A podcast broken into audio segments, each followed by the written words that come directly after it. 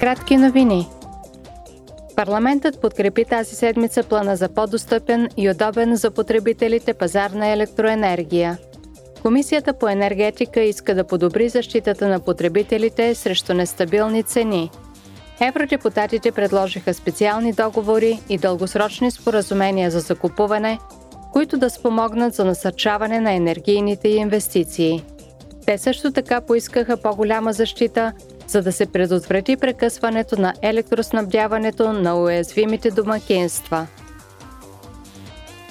Също тази седмица членовете на Комисията по промишленост, изследвания и енергетика приеха нови правила за киберустойчивост. Единният набор от изисквания за киберсигурност за всички цифрови продукти в Европейския съюз ще гарантира, че продуктите с цифрови характеристики, като например телефони или играчки, са безопасни за използване и устойчиви на киберзаплахи. Според евродепутатите, актуализациите на сигурността също следва да се прилагат автоматично, когато това е технически осъществимо.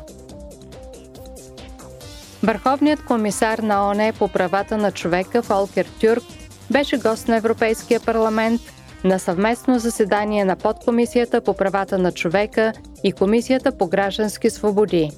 По време на срещата евродепутатите и господин Тюрк разгледаха постиженията в областта на правата на човека и глобалните предизвикателства по този въпрос. Посещението на Фолкер Тюрк беше непосредствено след 30-та годишнина от Виенската декларация, отбелязана през юни, и преди предстоящата 75-та годишнина на Всеобщата декларация за правата на човека през декември –